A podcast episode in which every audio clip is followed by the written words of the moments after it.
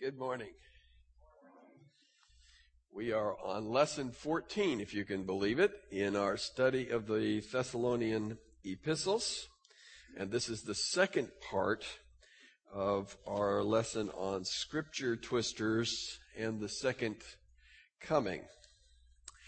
Years ago, when I was in seminary, we were assigned the task of reading this text and doing a paper in which we would conclude who and convince others who the restrainer was. I wish I had read Augustine at that point in time. I should have turned it in on the top of my paper because he said, "I don't know what it means." I thought to myself, he's a pretty smart guy. And if a guy as bright as Augustine comes to that conclusion, there were probably times when the rest of us less bright folks need to admit that as well. But what it says to us is that these are very difficult words. This is a difficult text we are dealing with, and scholars would probably agree. This is perhaps one of the most difficult texts that Paul has, we have from the pen of the Apostle Paul, and that leads me to what Peter says in 2 Peter chapter 3, and we would probably do well to take heed to his advice. Remember, Peter is talking about the return of our Lord Jesus and when it is going to come, and that there is a delay, but it is a delay that is prompted by his desire to see many come to faith. And then he says in verse 14, "Therefore, beloved, since you are waiting for these, be diligent to be found by him without spot or blemish, and at peace.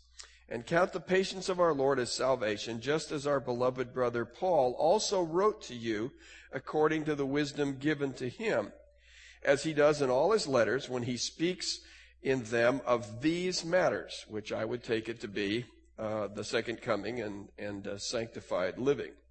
"There are some things in them that are hard to understand." This is the guy who wrote about Jesus descending into hell and coming up and whatever, and thinking, boy, you ought to talk. But there are some things that Paul writes that are hard to understand, which the ignorant and unstable twist to their own destruction as they do the other scriptures.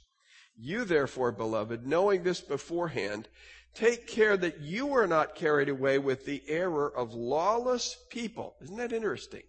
When we're going to talk about lawlessness in our text. "And lose your own stability, but grow in the grace and knowledge of our Lord and Savior Jesus Christ. To him be glory both now and to the day of eternity. Amen." So those are good words coming from Peter, that we ought to be cautious not to be twisting scriptures, especially those which are the most difficult to understand. We ought to be careful not to be building too many cases on those kinds of texts, although we certainly ought to seek to understand them. So the two problems in our text that it puts before us are a matter of identification: the man of lawlessness and the identification of the restrainer, who is described for us as well. So we need both caution and restraint, and part of the reason we can see that is that when we look throughout the history of the church, people have been pretty fast and footloose in terms of using the label, the man of sin or the man of lawlessness, and branding people. For example, early in the history of the church, it was used for describing those vandal rebels who would come down and raid and eventually sacked Rome. During the time of the Crusades, it was used of Mohammed because he stole the holy places and forced people to commit apostasy. In the 13th century, Emperor Frederick II and Pope Gregory IX called each other the Antichrist because they obviously didn't care for each other. And the reformers called the Pope the Antichrist or the lawless one, and even the papacy itself. And then during the Counter-Reformation, And those Roman Catholics who were trying to rebound from the Reformation, they called Luther the Antichrist. Then in the Westminster Confession in 1646, they called the Pope the man of sin and the son of perdition. In the last couple of centuries, Napoleon, Kaiser Wilhelm, Hitler, Mussolini, and Stalin have all been called the Antichrist. And if I were to ask you, I suspect you would nominate a few more contemporary names who might also fit the category of the Antichrist. All of that is to say, hey, folks, so far nobody's been right. So we need to be careful that we don't hang that label on people too quickly in a too cavalier a fashion. There are, I think, when you come to this whole matter of the abomination of desolation, which is referred to in our text, there are earlier prototypes and later prototypes that we probably ought to take a look at as well. You see in Daniel's writings discussion about the abomination of desolation, and I was thinking just to mention a couple of those because we really don't have time to cover all of them. But look at verse 31 and verse 36 in Daniel chapter 11. Forces from him shall appear and profane the temple and fortress, and shall take away the regular burnt offering, and they shall set up the abomination that makes desolate. Then if you look down at verse 36, and the king will do as he wills. He will exalt himself and magnify himself above every god, and shall speak astonishing things against the God of gods. He shall prosper until the indignation is accomplished, for what is decreed shall be done. Now, when you read Paul's words, those words resonate in our minds. So Paul surely had Daniel's prophecy in his mind as he spoke. But you remember that Antiochus Epiphanes, Antiochus IV, in 169 BC, entered into the Holy of Holies, erected an altar to Zeus, and then sacrificed a pig on it. And many would see that as a fulfillment, at least a partial fulfillment, of Daniel's prophecies about the little horn. Then there was Gaius, or Caligula, in AD 40. That had declared that men were to set up a statue or an image of himself in the temple area and to worship him. That never got carried out, but that was his intent.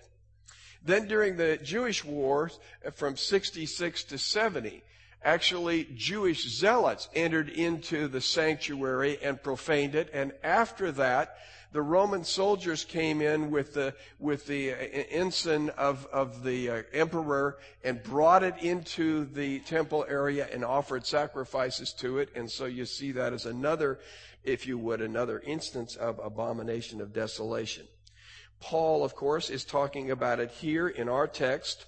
And after him, you have the emperor cult, where you have men like Augustus and Nero, but primarily Domitian, who decrees that men were to worship him, the emperor, as God. So surely you're looking at something that is close to what we're reading about in Daniel. John has some interesting words about the Antichrist, and he speaks more in terms of a sort of a type of person. He says, for instance, in 1 John chapter 2 and verse 18, many antichrists have come. And in verse 22, he says, the one who denies that Jesus is the Christ is an antichrist.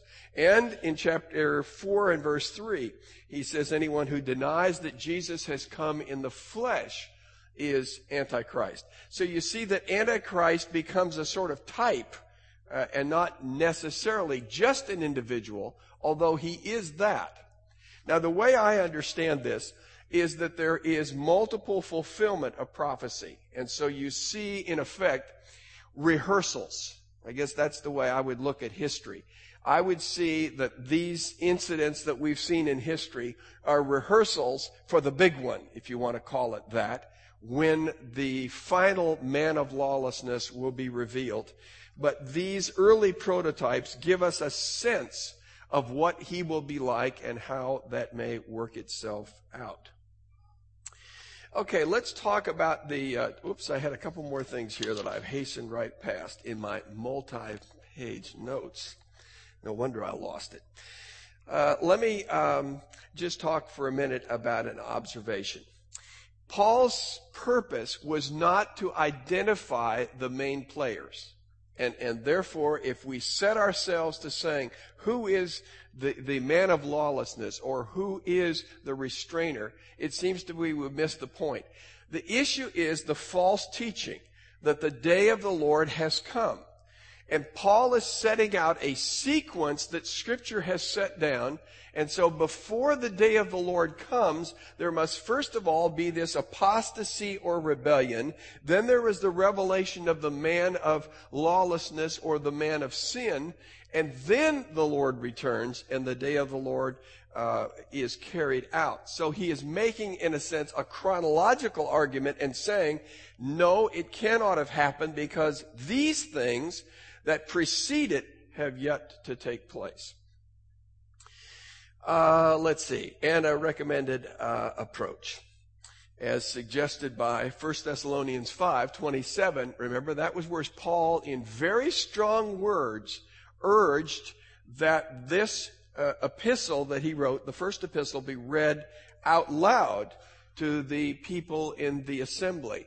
I was reading through Revelation again, and in Revelation chapter 1 and verse 3, depending on your translation, again it says that this, blessed is the one who reads this out loud to the church. And I'm taking that as a bit of a clue to how we ought to go about the interpretation of this text. You and I, we have all kinds of copies and translations. And in fact, it's one of the problems. Somebody reads a translation, everybody's saying, that isn't what mine reads. But you've got all these different translations. Some of you have it on your handheld devices. Either that or you're watching the Cowboys and you're not confessing to it.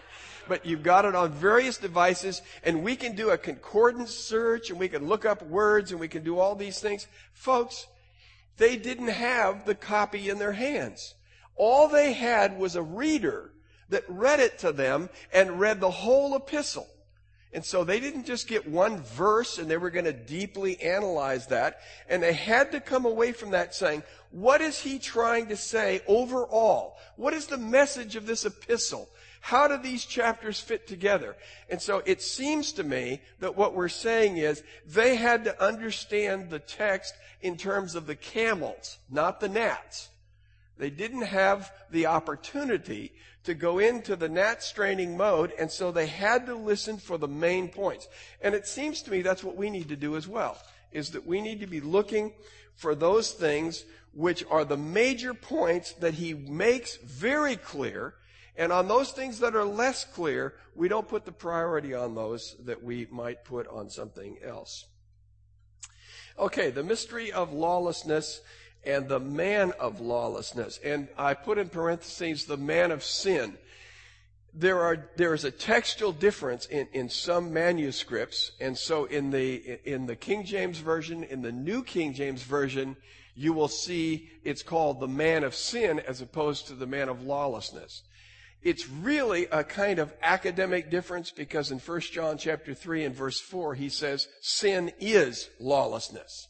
And so I don't think it's worth getting into some great tizzy about which of those two readings it is. We know basically the person to whom he is referring. So the mystery of lawlessness. Paul is talking about a man who is going to be revealed after the restrainer is taken out of the way. A man will be revealed who will be known as the man of lawlessness. He will have satanic qualities. That's not really the word I wanted. He will have satanic attributes.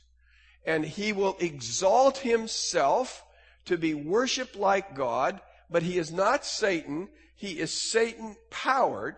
He will have great abilities in terms of miracles and wonders that he performs.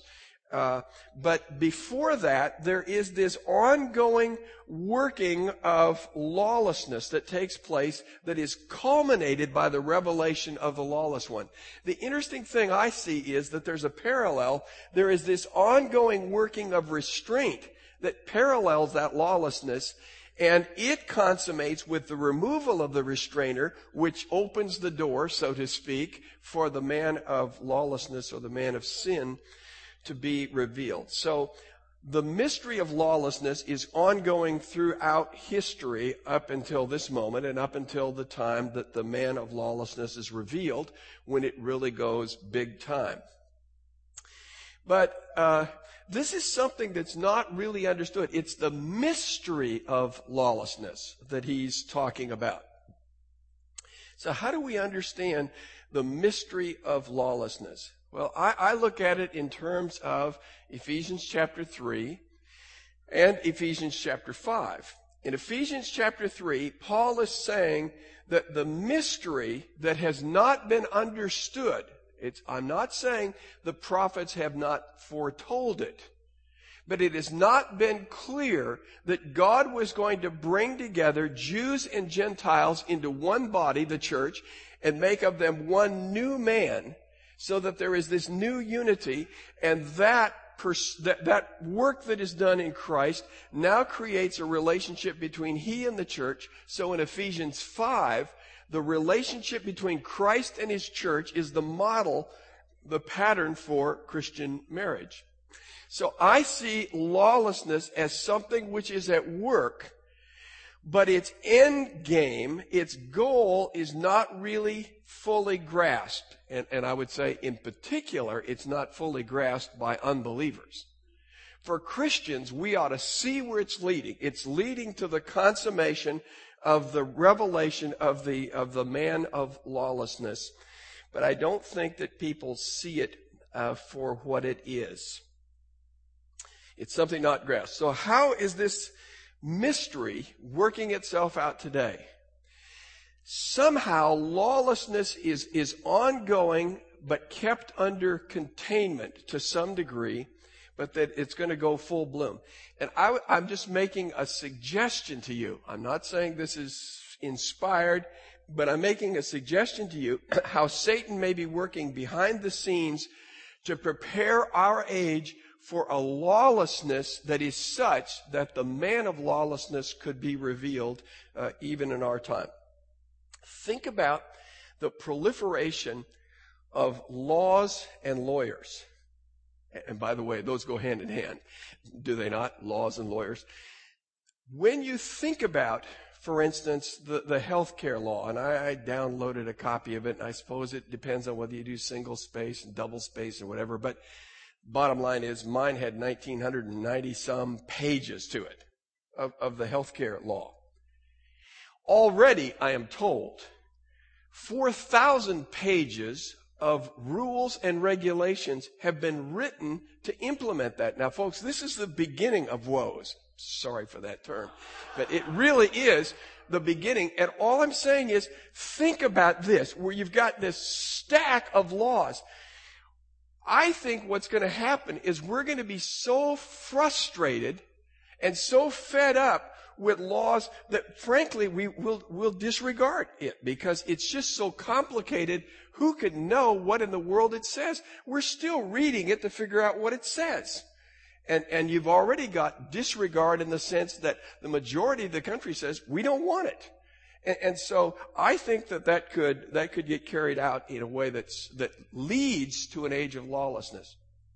Another thing, the way in which our country has come to pass laws, we saw this last week.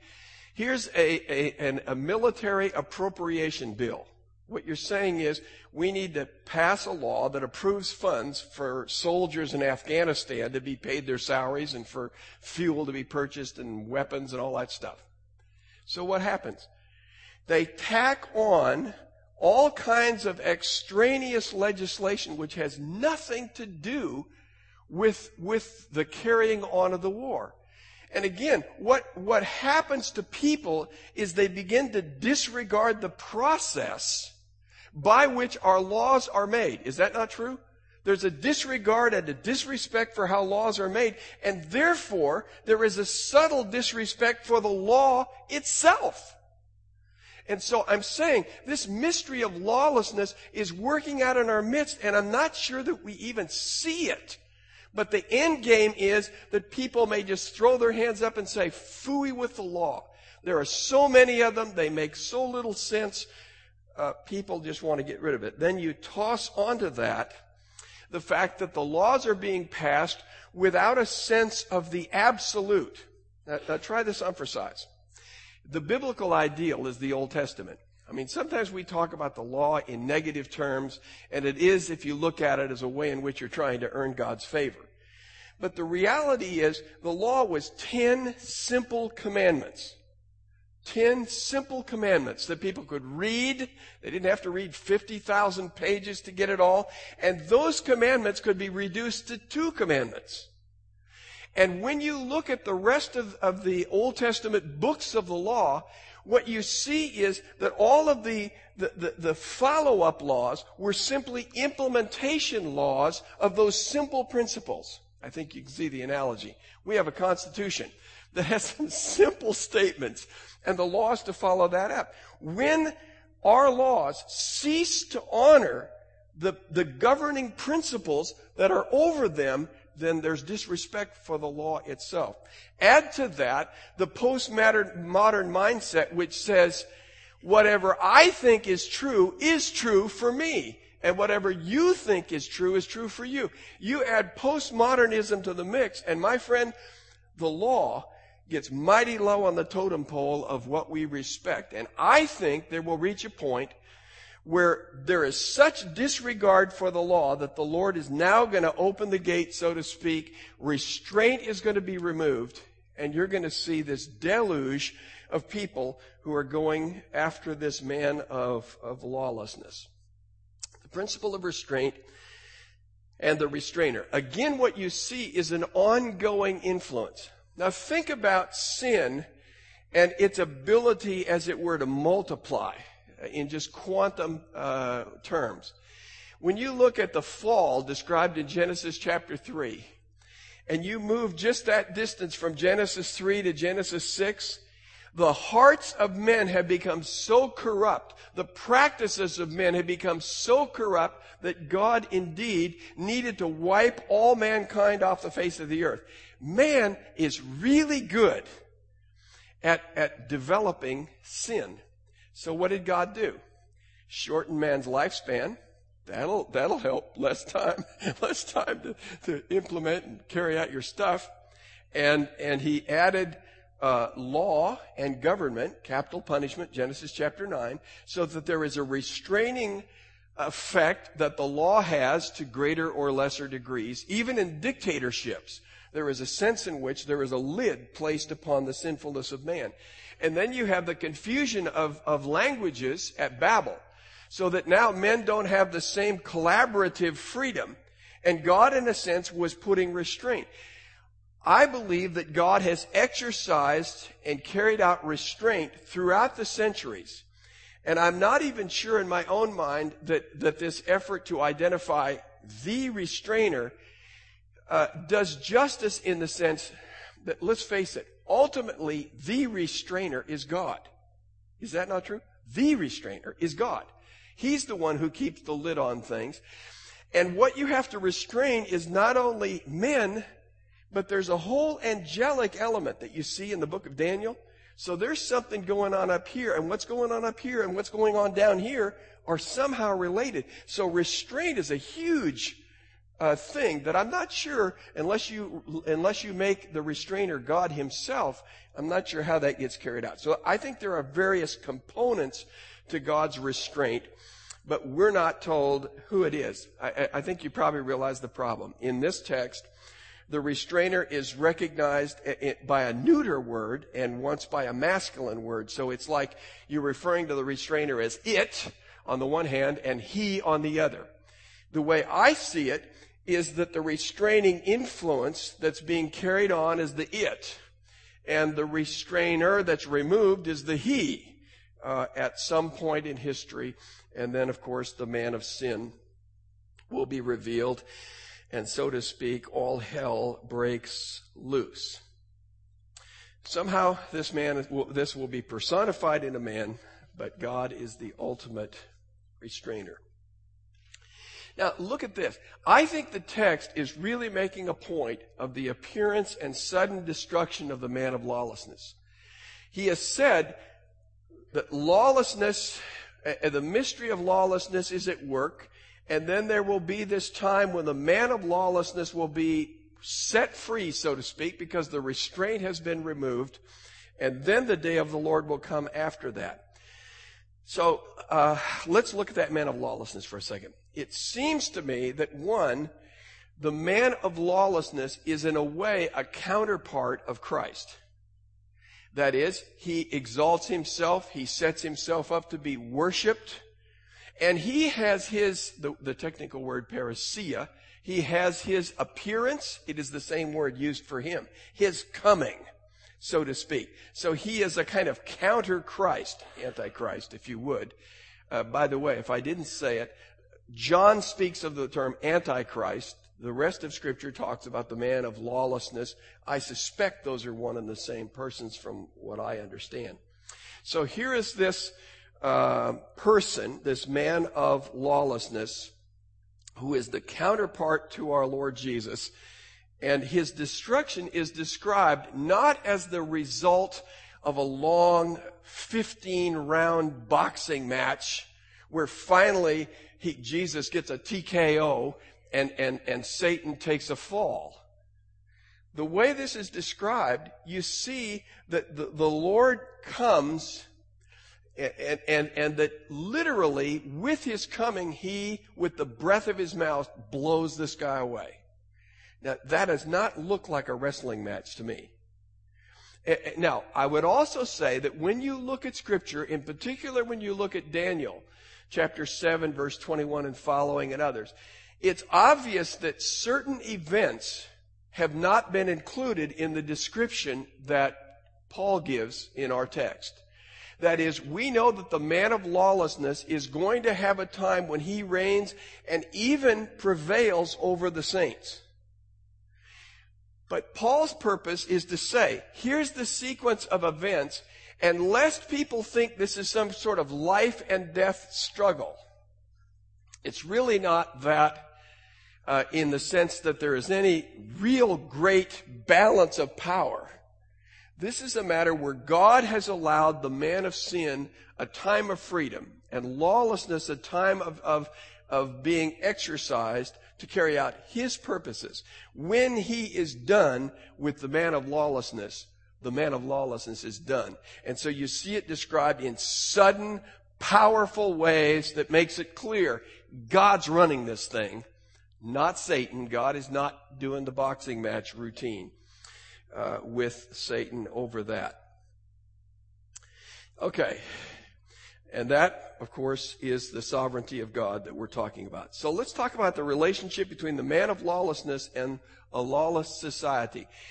When I look at our text, it's verses 9 through 12 that underscore that relationship between the man of lawlessness and the people who are being led astray, quote unquote, by him. Look at verses 9 through 12 with me. The coming, parousia, of the lawless one is by the activity of Satan with all power and false signs and wonders and with all wicked deception for those who are perishing because they refuse to love the truth and so be saved. Therefore, God sends them a strong delusion so that they may believe what is false in order that all may be condemned who did not believe the truth, but had pleasure in unrighteousness. Now, there are some who would seemingly say that the man of lawlessness is turned loose, and that in a sense you have this sort of neutral group of people who he cruelly deceives and leads down this path. That's not what Paul is saying. Paul is saying the people who will be led down his path are the people who have no love for the truth. They have rejected the gospel. And because they have rejected the gospel, God sends them this man who will further lead them down the whole line of delusion and falsehood, because they have rejected the truth. So God gives them a man of falsehood who takes them further down that path. Now, I think I mentioned this before, but I go back to a couple of texts. One would be Romans chapter 1 in my mind. Romans chapter 1 is talking about men who have exchanged the truth of God for a lie. They heard the truth. They saw the revelation of God. They saw the demonstration of his invisible attributes. And they said, no, I'm going to worship the creature rather than the creator. It's a deliberate choice not to believe in God and to disobey his word. That's what these people have done as well. But the consequence in Romans 1 is God gives them over to a depraved mind.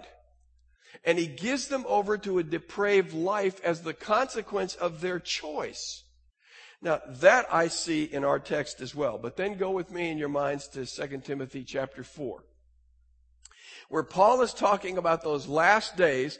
And he says of those last days that men are going to reject the truth of God, and they are going to gather men to them who will tell them the things that they want to hear. And what I see is this. It's a kind of marriage. The deceiver wants followers, and he tells them what they want to hear, just like the false prophets and the false teachers in 2 Peter and Jude do. They tell people what they want to hear. But the point is, people want to hear it. They choose to reject the truth. They choose to believe a lie. And so when God sends the man of lawlessness to them, he sends them what they want. And so I don't want you to look at people as somehow being drug off down the path of disbelief. These guys are running to it, because they have rejected the gospel of our Lord. And so there is this dance, as it were, between the deceiver and the deceived that takes place, because both of them are pursuing the same basic goals. Men get what they want, and they get what they deserve. All right, let's talk about a couple of things. By the way, I think I left some things out, and my conclusion's a great place to stuff them in. One, I made a comment last week about the difficulty of interpreting Scripture, and I basically said something like, nobody has all the answers. I may have overspoken and given the impression that it's a futile effort when one tries to study prophecy, that it cannot be understood. If I said that, I take it back. What I meant to say was, nobody, in my knowledge, has the ability to fill in all the blanks which God has left, and therefore to explain all of these things. And so we need to come to prophecy with a kind of caution about the particulars. But the global message of prophecy is clear, and that is men will resist, men will rebel. And God in his sovereignty is working out his plan exactly as he wants.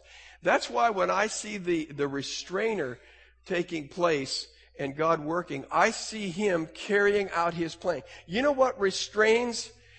Because the issue here is about timing. Somebody's come along and said, now, you know, in a sense, we've turbocharged this, the day of the Lord, and now it's here. One of the things that's very clear, and I see this in Daniel, very clearly in Daniel chapter 11. Look at this, which I noticed. In verse 27, and as for the two kings, their heart shall be bent on doing evil. They shall speak lies at the same table, but to no avail. For the end is yet to be at the appointed time. Down to verse 29. At the appointed time he shall return. And then down at verse 35. And some of the wise will stumble so that they may be refined, purified, and made white until the time of the end, for it still awaits for the appointed time. What hinders the man of sin? My answer is God's schedule. God has a schedule in time. He has a perfect plan, and God is not going to allow anything to interfere with that schedule. And because he is sovereign, then he is going to restrain and keep these other things, as it were. Satan's on the leash, he's on the chain, and he will only be released at the moment when it is God's time for his program to move ahead in that regard. Oh, I wanted to say something too about the comments that Joseph made and that we pursued this morning in the worship time, where Exodus 34 basically says God is gracious and kind and forgiving, but he also condemns sin, right? So you've got those two dimensions which we see carried out on the cross of our Lord. Is First and Second Thessalonians, especially chapters 1 and 2, is that not exactly what these two chapters say? When our Lord comes, he is going to come, and the tribulation and the suffering approves those and demonstrates those who are worthy of his coming and of his blessings. And it also is the time when he will bring about the condemnation and the judgment of those who are unbelievers. You see it in chapter 1. You see it again in chapter 2. God is bringing to fruition that which he said at the beginning in Exodus. And what is part of God's nature and attributes is what God executes when we come to prophecy in our text. And I just think it's helpful to understand this. So as I said, I believe that God's timing is the critical issue when we look at this issue of restraint, and that will not be removed until the time that God has chosen. So if there's anything that's clear to me in all of this, it is that God is in control. God is sovereign, and we'll see that in the prayer that Paul is going to give at the end of chapter 2 and the beginning of chapter 3. He sees that it is the sovereign God who calls. It is the sovereign God who sanctifies. It is the sovereign God who regulates the opposition and brings about the conclusion of his purposes. And that ought to say to us, when I think about prophecy, I don't really need to know all the particulars. What I need to know is that God is the one who has the plan, and he has the power to make that plan work. Okay. Let me say something for a minute about imminence and the passing of time, the nearness of his coming, and yet it's distant. I think there needs to be a balance kept between two tensions. In Matthew chapter 24, and in other places, I think here as well, there is a tendency for us to want the Lord to come quickly, as in before certain things must come to pass. So what you see is, here are the disciples in Matthew 24 saying, when's this all going to come about? And even, in Acts chapter 1, they're saying, is it now? Is it now that this is going to happen? And what Jesus says is, there's a whole bunch of stuff that's going to happen. And by the way, most of it isn't pleasant. So there's a sense in which we have to grant that in God's working. I would also say some of the things which may look like they take a lot of time may happen very quickly. I think I may have mentioned this last week. If I didn't, I'll mention it now. The gospel must be preached to all the world. Well, I'm all in favor of missionaries going out and whatever, but Revelation 14 through 16 says that 6 through 7 says the angel is going to go about and the gospel is going to be proclaimed to the whole globe. It'll happen, and it can happen in a day. But the other side of it is, we need to be careful that we don't put our Lord's coming off in the distance so long that we see it as unreal and therefore we're sloppy about it. And I'm thinking of Luke chapter 12, where, remember, the servant says, well, my master is gone. He's gone for a long time. And so he beats the slaves and does all that.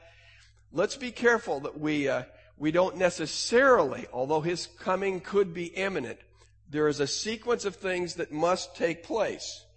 And the lawlessness and the coming of the man of lawlessness must come before that, as I see it.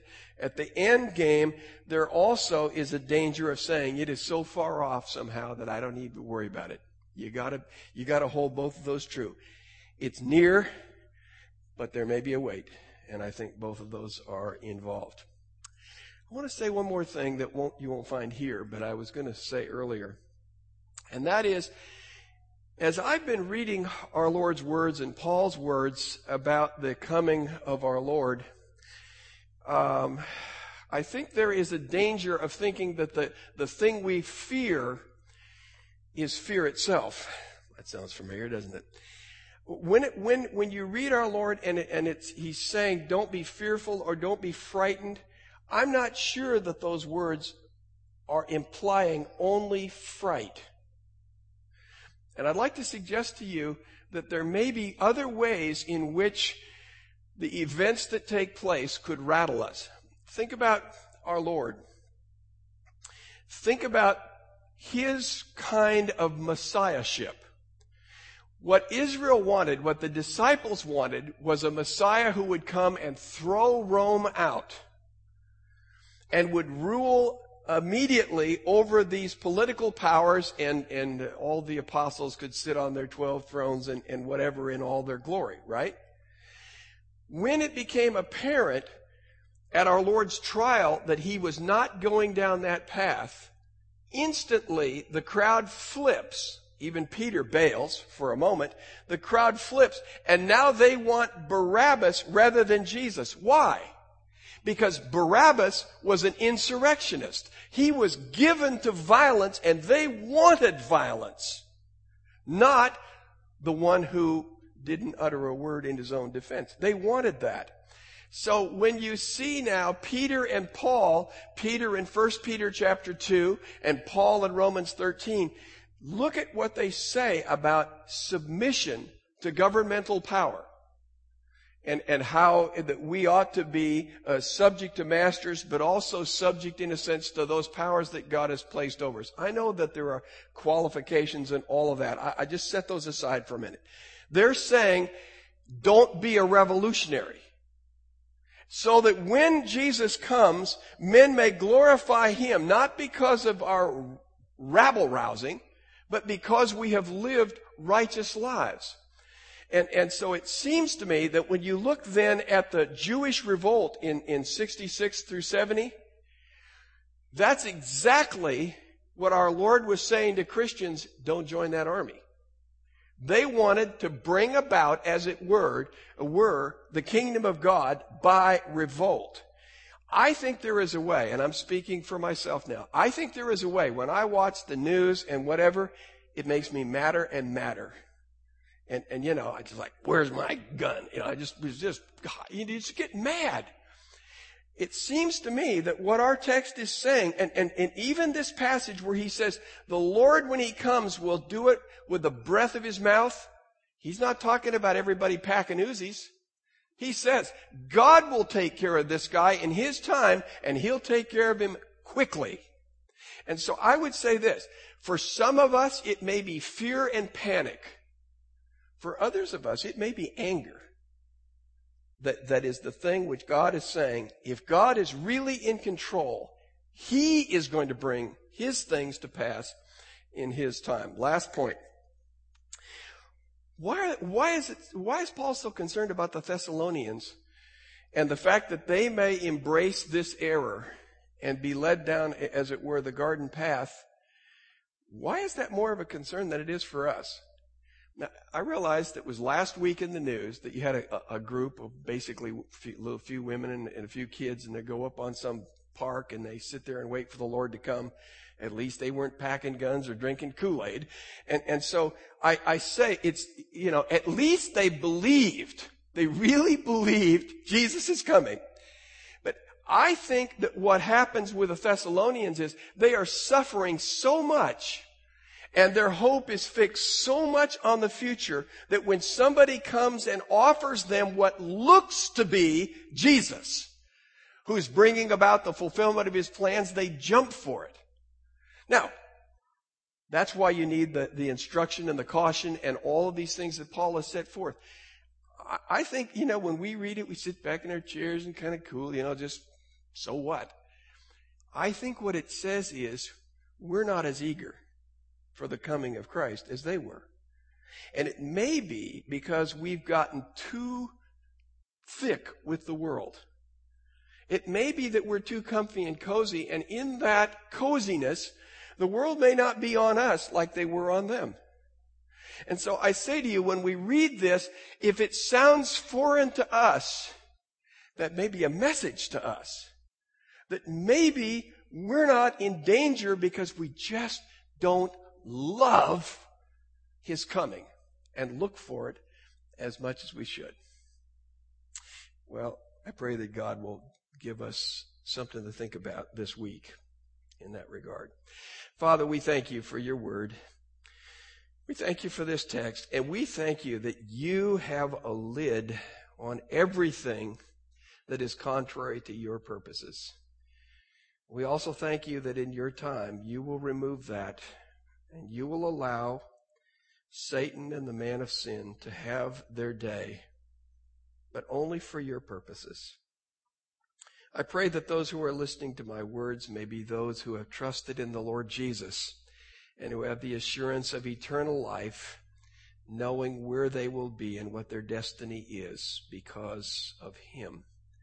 If there's anyone here who has never trusted in the Lord Jesus, they've never acknowledged that they're a sinner in rebellion against God, then I pray that you might work in their heart to convince them of their sin and of the judgment that rightly follows. May they trust in Jesus, who is gracious and compassionate and eager to forgive, and who has died on the cross of Calvary so that men might live forever. May they trust in Him, we pray, in Jesus' name. Amen.